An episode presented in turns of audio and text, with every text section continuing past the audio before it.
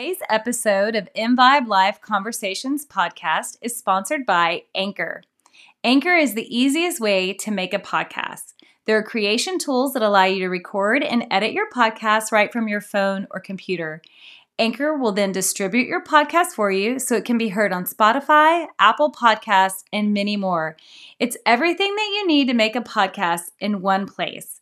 Download the free Anchor app or go to anchor.fm to get started actually what I heard from the teachers and some of the principals with things like masks and the new rules and the distancing, the kids are resilient and they're handling it fine. They're not complaining, they're not whining about it, they're not asking to go back. They understand the need, they understand it's for safety precautions, and they're just doing it. And Great. so that is not a concern. Uh, in fact, one of the assistant principals I talked to just a few days ago is on an elementary campus and she said even the pre-K and kindergarten kids put their masks on and they're they're just doing what they're supposed to do.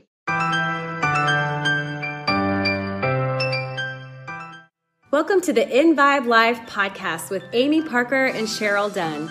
By tuning in, you are joining a community that will inspire you to increase balance, wellness, and joy in your life. We'll offer expert information and insightful conversations to help us all on our journey to live more in Vibe. For more information and articles, remember to also check out our website at envibelife.com. That's E N V I B E L I F E.com. And we're grateful that you're here.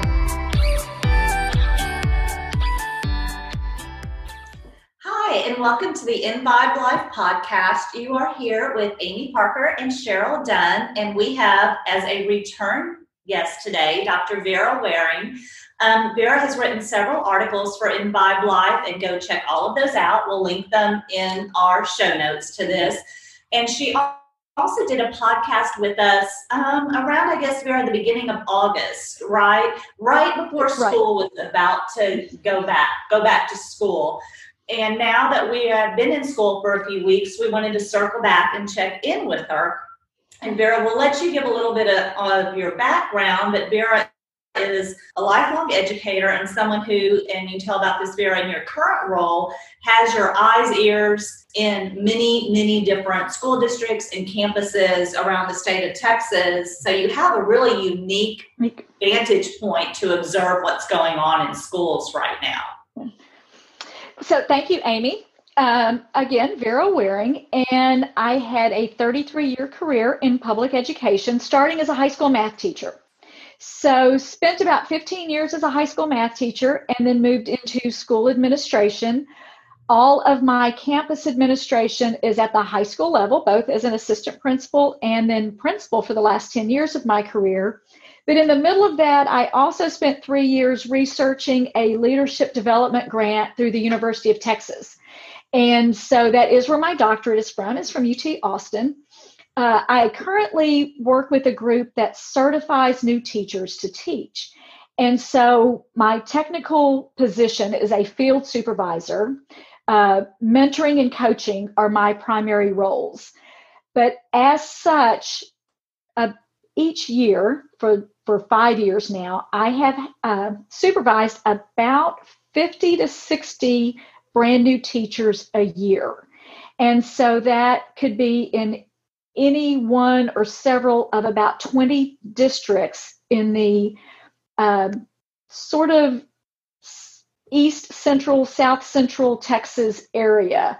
Uh, so again, I have 52 brand new teachers this year that I am working with, trying to help them get set up in their classrooms and be so the best teachers they can year. be. This is their very first year.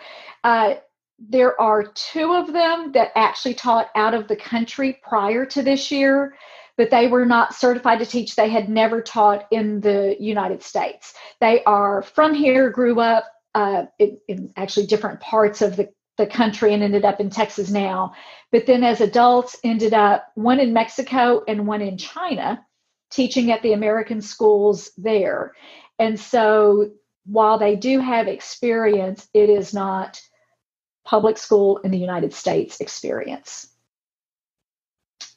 So very very diverse group. Uh, all ages some people coming into education from different backgrounds or sometimes after staying home raising kids getting kids older some brand new out of college that choose to take the alternative path into certification. Just a diverse group of background interest but even at that, just to say, you also know a ton of teachers with all different levels of experience, and they all touch oh. base with you on a regular basis. I yes, and and in the last, I would say six weeks, I have heard from more teachers and principals than normal.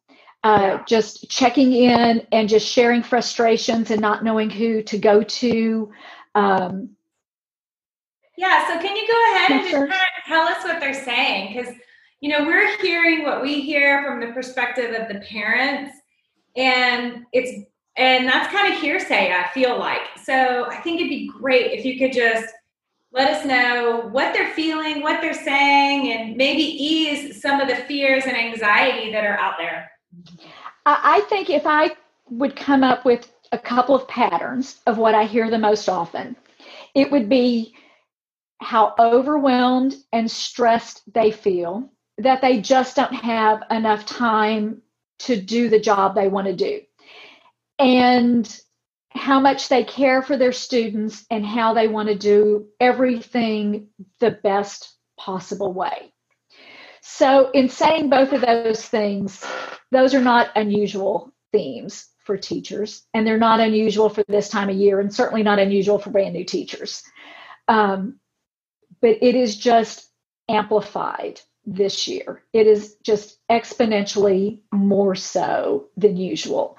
Um, things change every day. And so while they might have a plan for online instruction or in person instruction, it might change the next week. They might think they're online for several weeks and then that time gets shortened. And so they're changing lessons they've prepared. Um, I can't imagine at our district, only 52% of the students are back in the classroom. So a teacher's having to teach, half of her kids are there and half of her kids are not there. To me, that seems like two different lesson plans. And then the I, you know, it's it's how do I if I'm only on my Zoom for 20 minutes of a 45 minute class, you know, my kids they have the ability to get off of Zoom and then work independently or do whatever they want to do with their uh-huh. home Zooming. But she's also got these other kids that are sitting there, but you've got to keep all of your children kind of at the same level. So you can't go forward with the kids in front of you. And, and there, there are there are so many models for how that's happening. Um, kind of every community, every district is doing doing it all differently, doing school differently, how they're handling the online and the home and whether it's delayed or or parents had a choice whether they were coming back or not. So I, I think from those I've talked to, when the district has offered the option of coming on campus or learning remotely, there's been about a 50 50 decision. So about half the students in the class and about half at home of those, then some have one teacher teaching his or her class both remote and in person. So balancing the two at the same time. Some have assigned virtual, okay, I was going to say virtual teachers. The teachers aren't virtual, they're actual teachers teaching all the remote students. So, for instance, I know a teacher who is teaching all of the seventh grade social studies who are learning from home. Mm-hmm. I know a teacher who's teaching all the math and science fifth graders who are learning from home. So she, those two teachers are, are happen to both be women.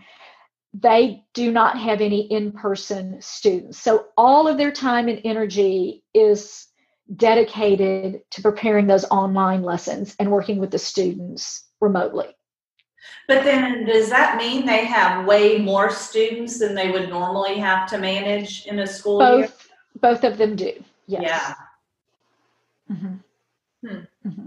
And and they have they've been kind of overwhelmed with that again, trying to get to know them and build a relationship with them. And and do those things that teachers do, which ones have special needs, whether those are formally identified special needs or just every student responds differently to teachers and correction and instruction and the type of instruction and so getting to know them all now um, in, are you in, in both, contact with many teachers that are back in the classroom yes most of them now are back in the classroom okay. It, in some way or another not all of their students are there but most of the teachers are back with the students coming back um, now.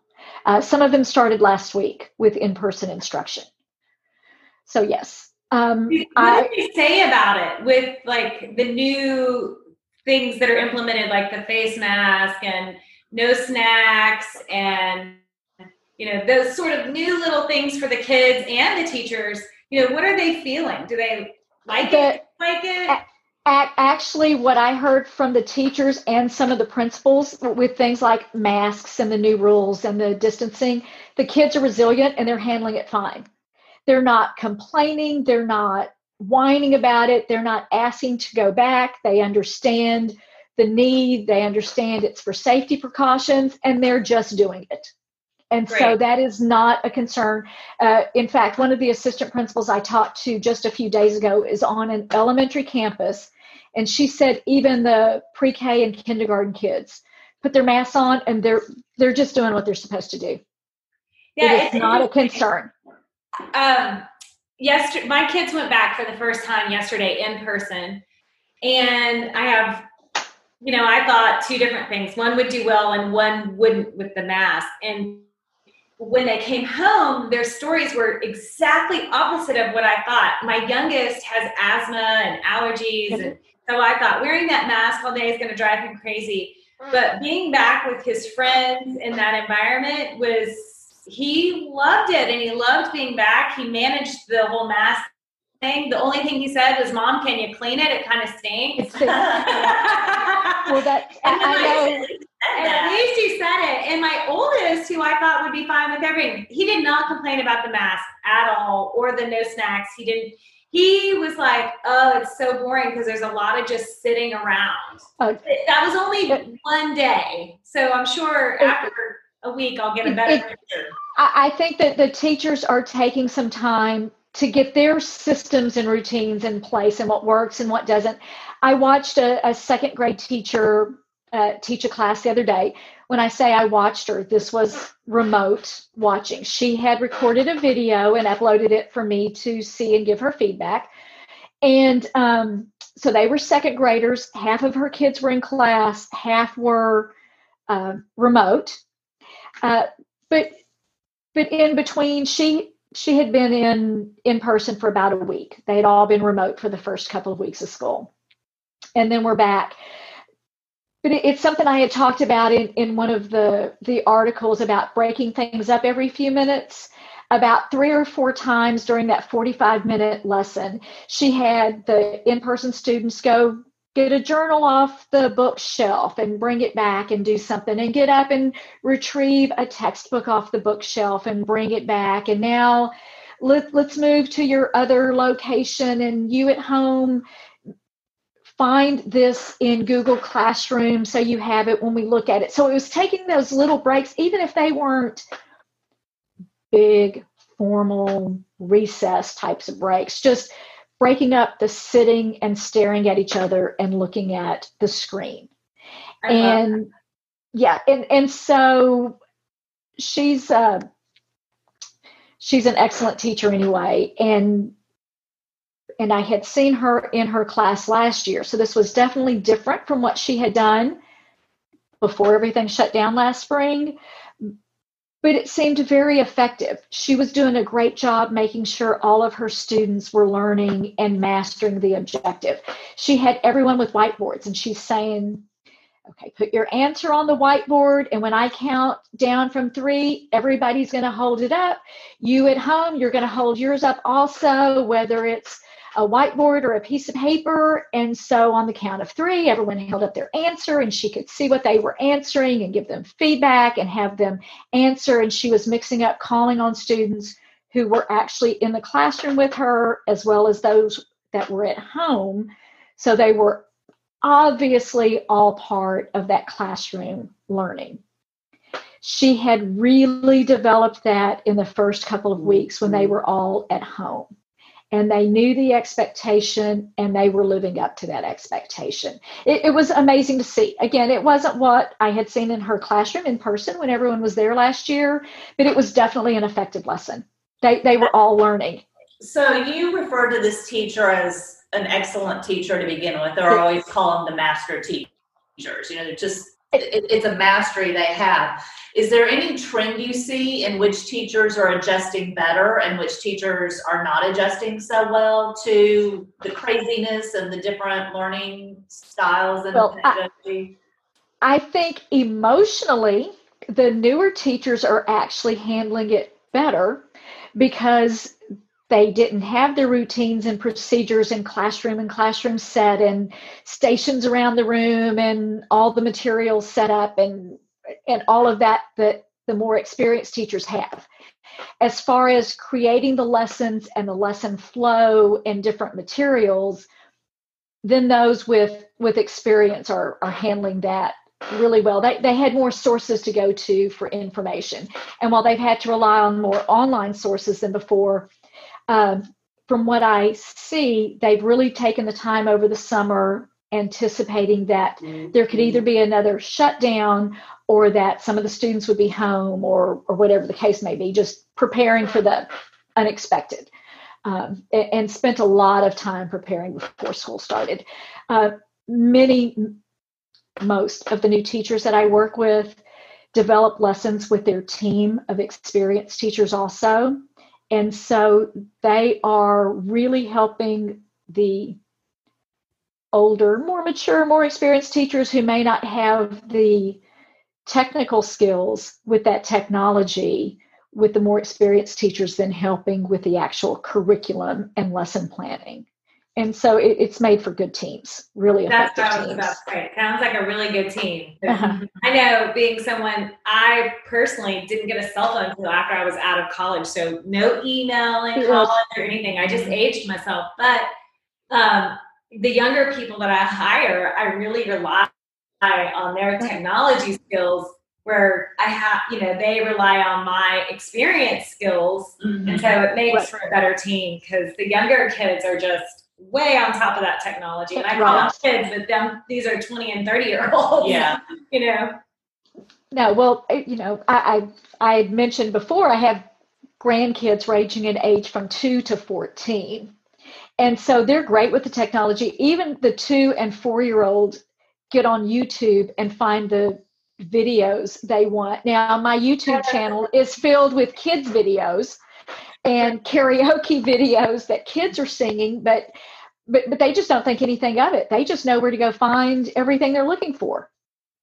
Completely, it's amazing to watch them. Mm-hmm. So I, this might be a touchy subject, but I just want to broach it a little bit here. Um, we have had some resignations from teachers. Are you hearing of that? And do you know possibly why? Or maybe it was people that are already on the verge of leaving. I, I, don't know any details. I'm just saying we I do know it's a little bit of a trend. So give us there, um, I know of a few. I haven't seen it as being an overwhelming trend. It, eh, not that I've seen. Uh, limited on each campus and limited in in districts and so from those that i've heard from or or know of specifically it's been a variety of things health issues and they're concerned about their health and the health of students. Maybe they were somewhat burned out anyway and this was a good chance to do something different. Right. Um, and then some of it um, when the teachers had the ability um, financially or age wise or you know qualify for retirement or whatever it was um, did not feel they were getting the support from their administration to listen to their concerns and if they weren't going to have their concerns heard then they were just going to go do something else and so what i know about teachers and, and even principals when I say that, they want to be heard. They're not necessarily complaining or saying, I'm not going to do this if you don't meet a certain demand, or it, it's nothing that extreme. It is, this is what I'm worried about. I need help finding a way around or through this concern. And if they were just kind of being blown off, or I don't know, or deal with it, work with it, given those kind of responses, they were saying, okay, I'm done. I'm not going to deal with that. So, on that subject, do you feel the districts are providing enough of the um, like Equipment, that kind of stuff? Do you, or maybe the booster clubs are stepping up and providing? Do you feel that that's happening? Or no, I, I think I think people are providing their own. Okay. Got it. I, I know um, I know in a couple of local districts, uh, teachers are expected to clean or help clean classrooms, and they received a bucket of cleaning supplies at the beginning of the school year. Uh, I don't know what replacement for that might or might not look like. I have not heard that. Um, I know I've heard from my teachers that they're going and buying their own supplies. I know of teachers saying, I went to Costco and Sam's and here and there, and I can't find Lysol wipes or spray or masks. Has anyone seen them? Do you know where I might be able to go get them? And and, they're just stepping up and doing like they do, just like teachers go and buy their own whiteboard markers. And in the old days, it was our own chalk or or transparency markers or what you know whatever it was. We we've changed what we buy on our own but but teachers for the most part buy most of their own school supplies. I also one of my concerns is my niece is teaching. This is her first year of teaching. She was telling me about how you know the cleaning that she needs to do and that the, where she's at the district is not providing it so i went and got it for her because she's a new teacher she can't really afford it right. um, but the time like in between classes that's what she's supposed to be doing is cleaning the classroom I can't imagine that's also when you get to pee, get to check on maybe your own children to see if yeah. something's going on. That's when you maybe take a breather. Maybe that's when you check your email. I just can't imagine now all of a sudden you've got to clean your classroom. And the other thing teachers do in between is adjust a part of a lesson that didn't work the first time.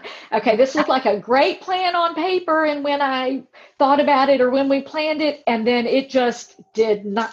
I'm sorry, did not go that way. And so, um, so how do they adjust the lesson for the next class? And we want them doing that.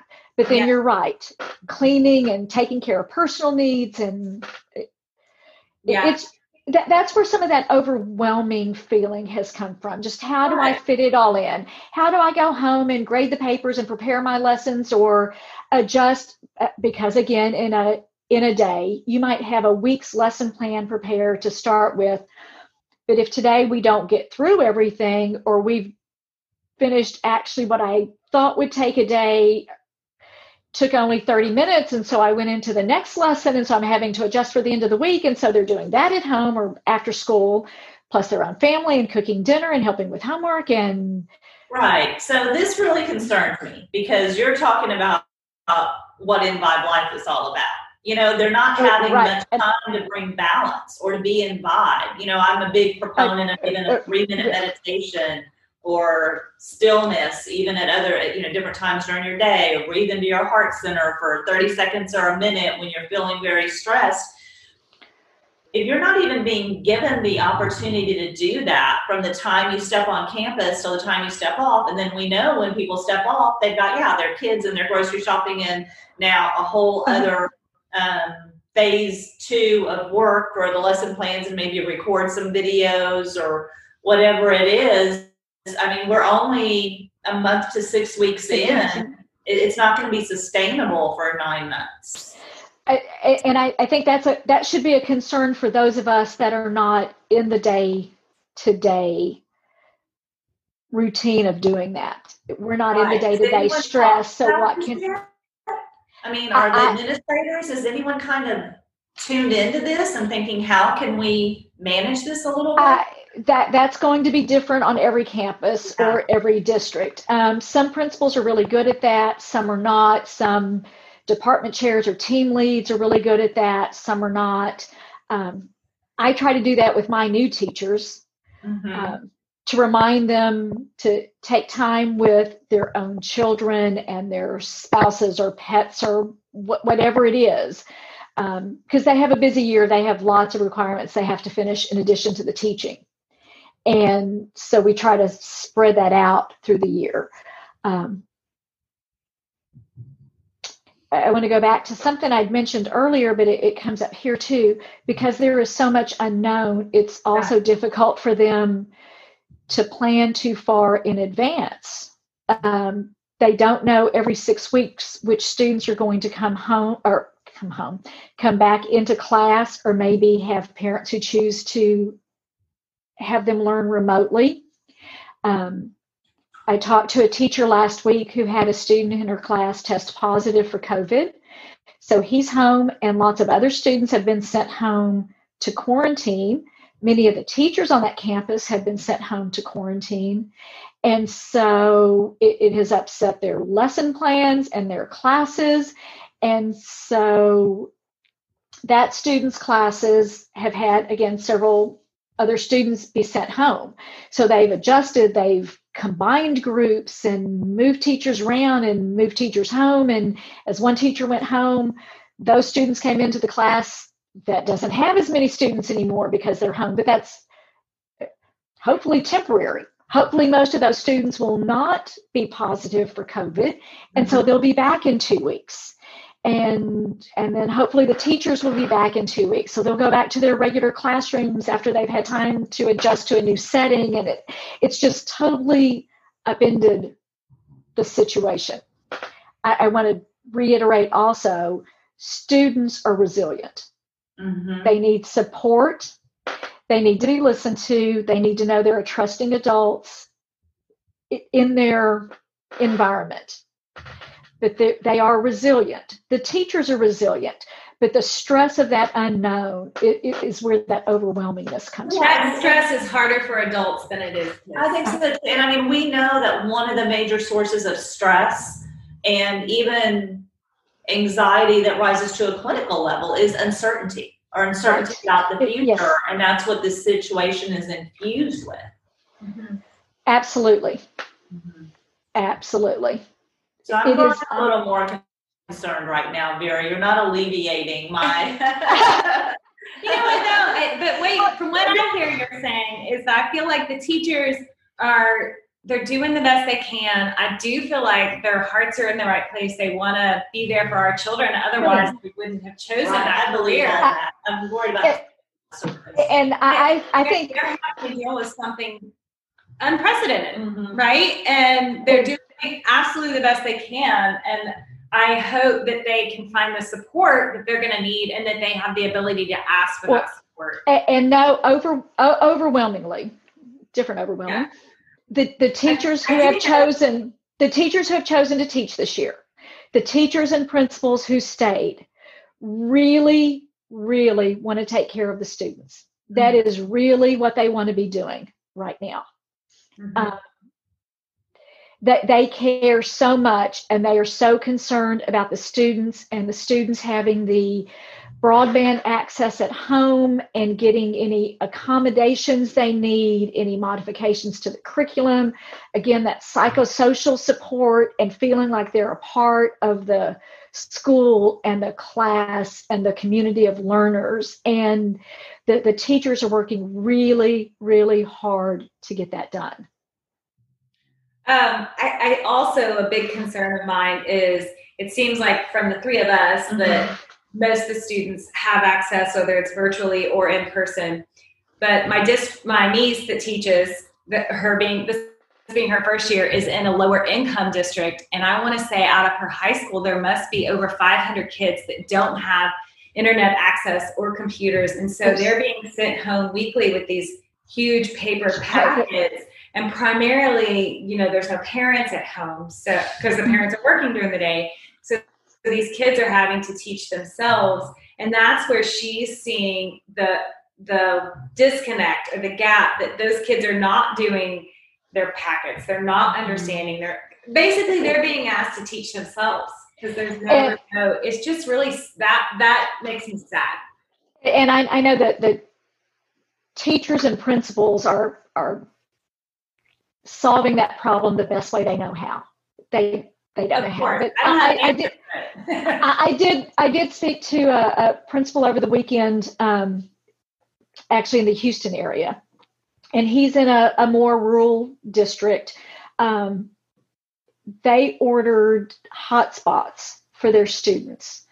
The hotspots have not arrived. Oh. So they're doing the best they can, but but have technology ordered to get the students. What they're not sure of yet is what what the access will be even with the hotspot.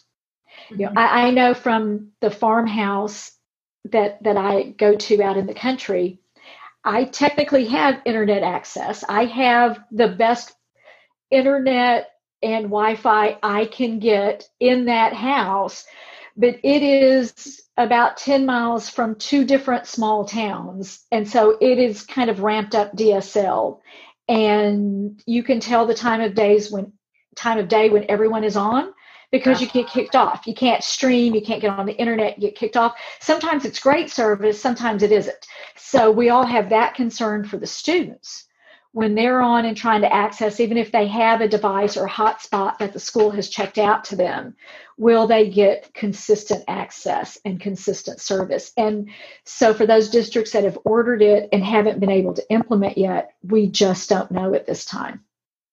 You, this is getting into a completely different line of um, speaking points or talking or thinking, and not to put anyone on a political hotspot, but do you think there's a feeling that maybe the decision makers or policy makers who, like, for example, I live in Austin, Texas, so I'm in a high technology zone to begin with, and I'm in a city. I haven't had to worry about my broadband connection, and I can't even tell you how long since that's been an issue. It doesn't even mm-hmm. enter my mind anymore. And I think we just assume with the globalization of our economies and our world, oh, well, that's available to everyone now. Like what you're telling me is not something I would probably even think about. Do you think that that's a little bit the case that the decision makers don't quite understand what's happening I, on the front line, so to speak? I think they're very disconnected from yeah. even even their constituents, even if they represent some of those outlying areas, mm-hmm. because they are spending so much time in the cities in and the capital, connected the state capital or the national right. capital, yeah. right. Um, I, know um, even when i was a high school principal one of the things we did before school started each year and, and then a couple times throughout the year is go out and visit the neighborhoods where the majority of our where the majority of our students came from and, and wait, I, was, just want to interject this because this was such a beautiful thing you did. I want to say it even more. Vera would take her administration and they would go knock door to door on students' doors just to say, hey, you know, school starting in a week or two weeks. We just want to say hi. How are, you know, are you ready? Is it going to be going okay? But it really put you out in the community. We we even knocked on doors of non-students. We would go into the, the most populated neighborhoods where you could get from door to door quickly.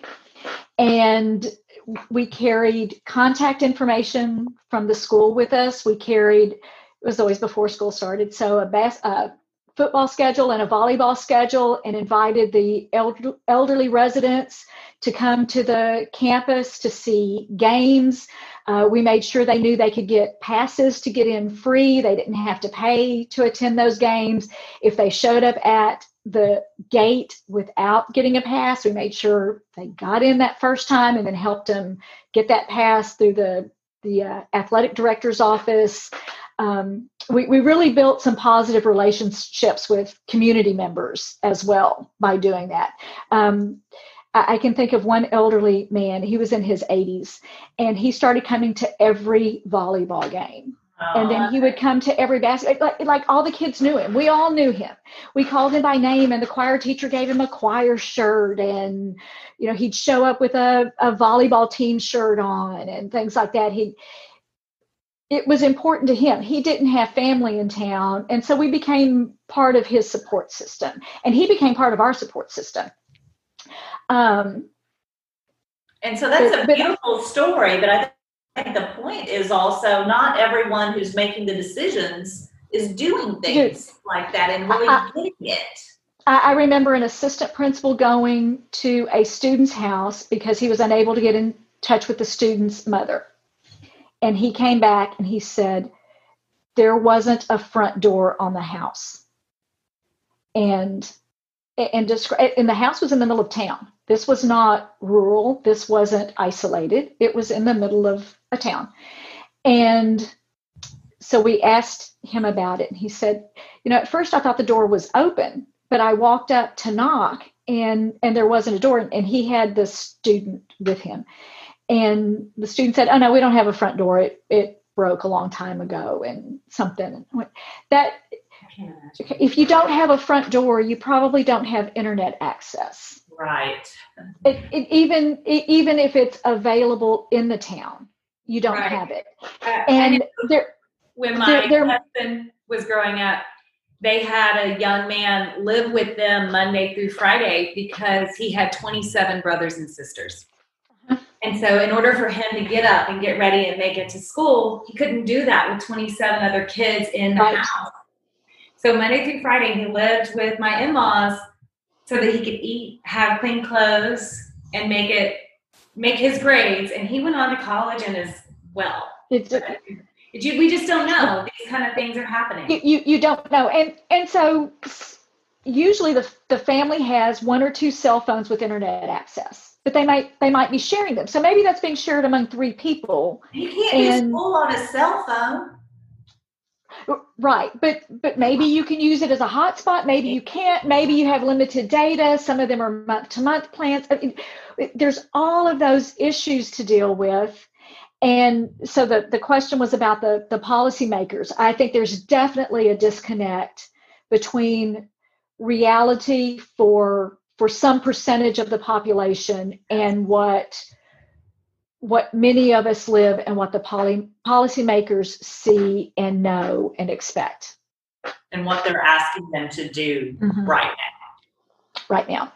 So so again schools have um, done a tremendous job of working to distribute technology, um, get it out sometimes per family, sometimes per student, ordering hotspots, working, but that becomes very expensive also. So, right. what aren't you paying for that the technology then is going to? And so, yeah, there, there's there's so many complicated issues. Yeah, definitely. It's interesting mm. because I know a few years ago like, well, it's probably been five or more years, our district gave every student in the district an iPad. And there were a lot of parents at that point that kind of didn't like that. They fought back on it. They thought this is too much technology, too much screen time for our kids. And it got voted in, and we went ahead and did it, and everyone did it. Now, knowing that that kind of saved us, mm-hmm. But there was we had no idea that we would need them at the capacity that we needed right. last year when we went remote on this turn of a you know snap of a finger. Everybody had their iPad at home and able to do that. Mm-hmm. Right, that's amazing. Mm-hmm. But that's, that's, that's not rare. the norm. Yeah. That is, I, uh-huh. I, I, am in an exceptional district, and I think that's great. Um, I do. I have seen that our district on a whole is not providing the PPP equipment that I talked about, but our booster clubs are, yeah, or the PPE are, are stepping up and providing shields for the teachers again so, because yeah. we're in a community where mm-hmm. private donations are and, able yes. to flood in. Well, and is that true? And so so many times the the booster clubs in the in the areas that don't have as many resources and the amount of disposable income the booster clubs are really buying necessities and sometimes not the extra mm-hmm. um, I, I, have not seen or heard of anyone buying the ppe for the teachers maybe an initial supply but not ongoing yeah. cleaning supplies, PPE. But then so there's all that technology for the students when, I mean, that's a really high price tag. Right. And that's how they prioritized what they needed to do this year. I, I think um, I think many of the campus administrators are anticipating the need for that technology in place. It goes back to that example I gave a little bit earlier. One student tested positive, and so several had to go home on quarantine. And so, even if large numbers of students don't become ill, they might be quarantined and home for periods of time. Right. Where they have to be home and back, and then it could be that someone in another class tests and they have to go home again and back and home again and back. And so there can be lots of back and forth and in and out. And so, how do we arrange for that? So, I, I, think from what I've seen and heard, teachers have gone in really trying to build those relationships, building systems, um, emphasizing that they care and they want to do it right so that as students are home and away, the students are taking extra effort to log in also. The teachers know that if they've had them on campus or were able to build a relationship at the beginning, those students are more likely to stay in touch with them rather than just dis- disappear. So, trying to really set the tone at the beginning of the year is what they're doing now. So I want to circle back to something we were talking about uh-huh. earlier because uh-huh. I don't know, just some more questions are coming up to me on it. When we talked about some of the teachers who are teaching online have every student who's learning online or every student in like you said social studies or maybe ninth grade English or whatever it is is all one teacher. How many students does that mean they have? It, it, it varies. And it can vary from um, okay, so so this isn't that case. So the teacher I saw the other day had approximately nine students in the classroom and nine at home. Okay. She was doing both. She had she was taking care of all of the students in her class, regardless of where they were learning from. Um, the one I know of doing um, all of the math and science is doing all of the instruction for that grade, and so it's I don't know, 250 students maybe. So how, how does she even know if they all watch the lesson or are she there? is most of them are working with um, another teacher like the the in-person teachers don't have as many students so they're assigned some of them are assigned there also so they're helping follow up with them and they're not all logged in at one time it's spread throughout the day and so it might be 20 at a time or it's 25 at a time. That, that is still a lot. And especially still a lot. a lot for us to be able to know, and I mean us as a community who is maybe in a high risk situation or in jeopardy it, in some respect, it, whether it's technology or food or whatever, emotional support the things that teachers really are usually the front lines for a lot of our kids on trying to monitor even those situations. Mm-hmm. Yes, yes, absolutely. Absolutely. Yeah. I mean, right now, I think we're, I mean, we're saying, oh, how are things going? But this is still so at the beginning. It, it, it is. And I think one thing we all need to remember is that the yearly curriculum is made up of set of standards that groups of professionals, groups of of educators have gotten together and decided that to meet these goals by senior year and be a freshman in college, this is what needs to happen from kindergarten on up. But those are superficially imposed guidelines. And so we need to stop worrying so much about how much is taught right now under these weird circumstances, I think, and the quality and the taking care. I'm going to give an example that pops up out of my head. Okay, I was a math teacher, so math examples always pop up.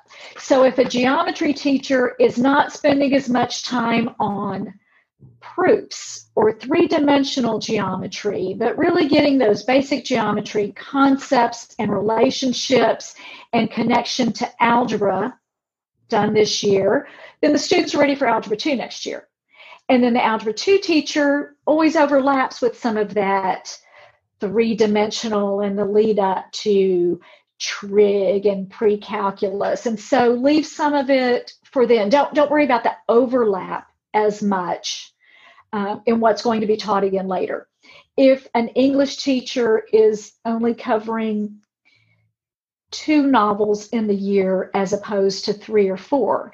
If you're reading, comprehending, having essays, the students are spending lots of time on those essays, well, maybe that's enough. Maybe we don't need to cover as much.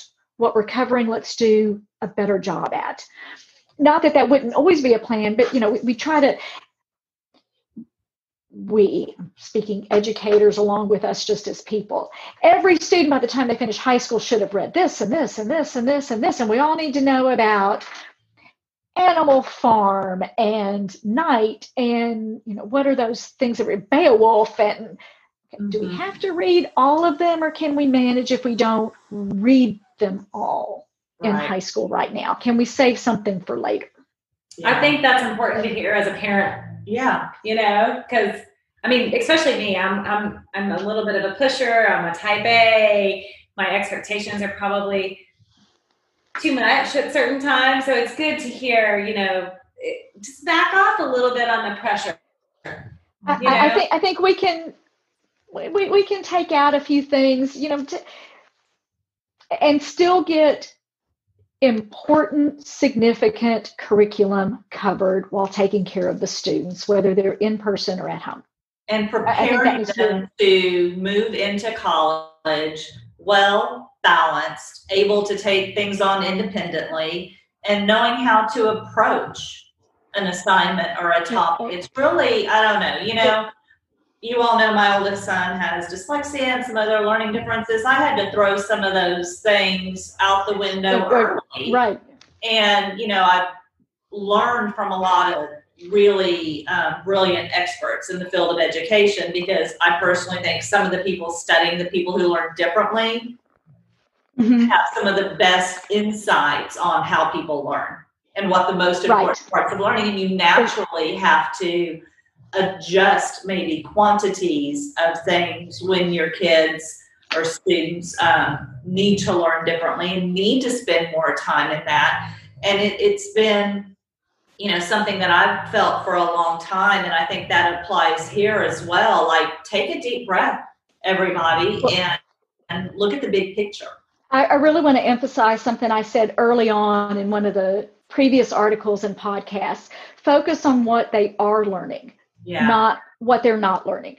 They are learning a lot about society and life and even biology and the world and the global nature of the world and problem solving and back to resilience and how different people approach difficult situations and how to manage change in your life and how to manage the unexpected and let the school come along with that or the, the curriculum mm-hmm. come along with that. Mm-hmm. But appreciate, focus on what is good. I think that's focus, great yeah. advice for parents, teachers, administrators. I think that hits all of us. That's just great advice. Mm-hmm. Now, now let's hope the policymakers fall into that InVibe approach also. Right. Yes. Right. Right. Definitely. I hope so. I mean, they may not have a choice. It just may take them longer to realize it. Yeah.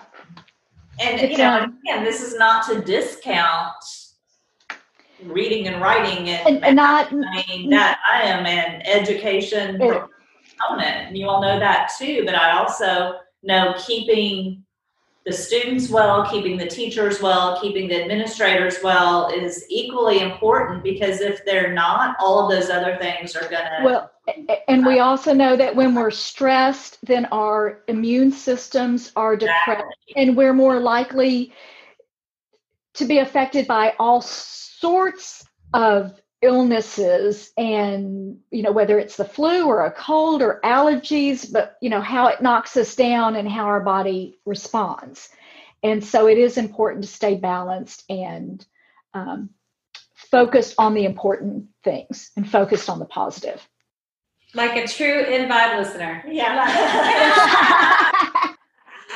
learning my lesson. Vera, we've covered a lot. I feel like we still have more to cover. So we'll, I'm sure, do another one of these check-ins again in another month to six weeks or so. Is there anything else you want to add or leave us with? I, I just want to add again that I want all the parents to know how much the teachers and administrators care and care about their kids and want to do things right and in the right way.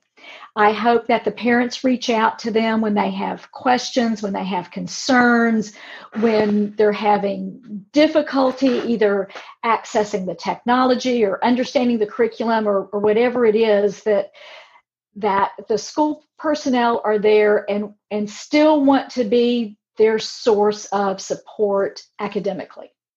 And so I hope the parents take full advantage of that. I know the teachers and principals want that. I think in our hearts as parents, we feel it, but it's important to hear it because sometimes we forget it mm-hmm. because of the stress and the anxiety of the situation. It's easy to take it out on the teachers sometimes. And so I think it's good for you to just continue to say that and that we continue to put that out there that teachers I, are human beings just like the rest of us. And I, I want to say again, in all of the people I've talked to in the last few weeks, I have not heard anyone complain about what they're doing. They, these are school personnel. That they might express concerns or stress, or that, but they have not complained, not one time, not at all. They're jumping in and working as hard as they can to do the best job they can. I love it. It's great. I love it. That's really good to hear. And I can't wait for us to do this check up again. I know. Because it's this is such a changing situation. And I bet by the next time we talk, either all it'll be 100% back in or things will have died back down. Who knows? Yeah. I, I, think it's going to be a roller coaster. It's going to be. I, think so too. I, I, that's that's what I've been warning mine that as they're uploading their lessons and their videos, it's just we're going to take it one day at a time and and do what we need to do, and we don't know what to expect and how to do it we're, we're going to figure it out. We'll just all figure it out together. Well, and you, are a return guest, so I know we've already asked you our question of how do you find balance in each day. Is there anything you're doing differently right now than you would normally do um, to kind of balance all the? I know you're meeting with everyone on mm-hmm. Zoom and from virtual methods. Are you doing anything different to keep yourself in vibe or balance? Um, I, have been doing more gardening. I made sure I planted a fall garden. I've never planted a fall garden before, not a big full fledged fall garden. And so that was my approach to being outdoors and in the dirt. And uh, Friday and Saturday, of all things, I not only gardened, but I cleaned fence line. Let me tell you, that is not something I have ever done or done on my own before. And I just decided it needed to happen, and I didn't have anyone to help. And so I took my little lawn clippers and put on work gloves, and there I went. And, you know, it, it was really um, therapeutic, re- refreshing, and therapeutic. It felt good to be outside. The weather was perfect. I was filthy, dirty, exhausted, sore at the end of those two days, but I could look at what I had done and felt such a sense of accomplishment that that was visible. You could see it. It wasn't finishing a book or finishing a handicraft or writing an article. Yeah, those are important things and they're good things. There's a sense of accomplishment that this everyone driving down the road could see. All of my neighbors could notice. it was perfect. It was yeah. great. I love that. Great, great tip. Get outside, find something with yeah. a beginning, middle, and an end, and yeah, you can feel good Just about go for it. Uh-huh. Well, Vera, thank you again for joining us and sharing your perspective. We can't wait to hear what yeah. you, you know, come up with or bring forth next. yeah. Okay. Well, thank. So good. Thank you for having me. Thank, thank you for having me, and I, I hope it's helpful to to somebody. It's been helpful to us. Very helpful. Okay, good. And just, just to say again, we will link all of your past appearances and articles in the show notes to this. So go check those out. They have a lot of great information too. And thank you for joining us. Thank you. You're welcome. You're welcome. See you soon. Bye-bye. Bye.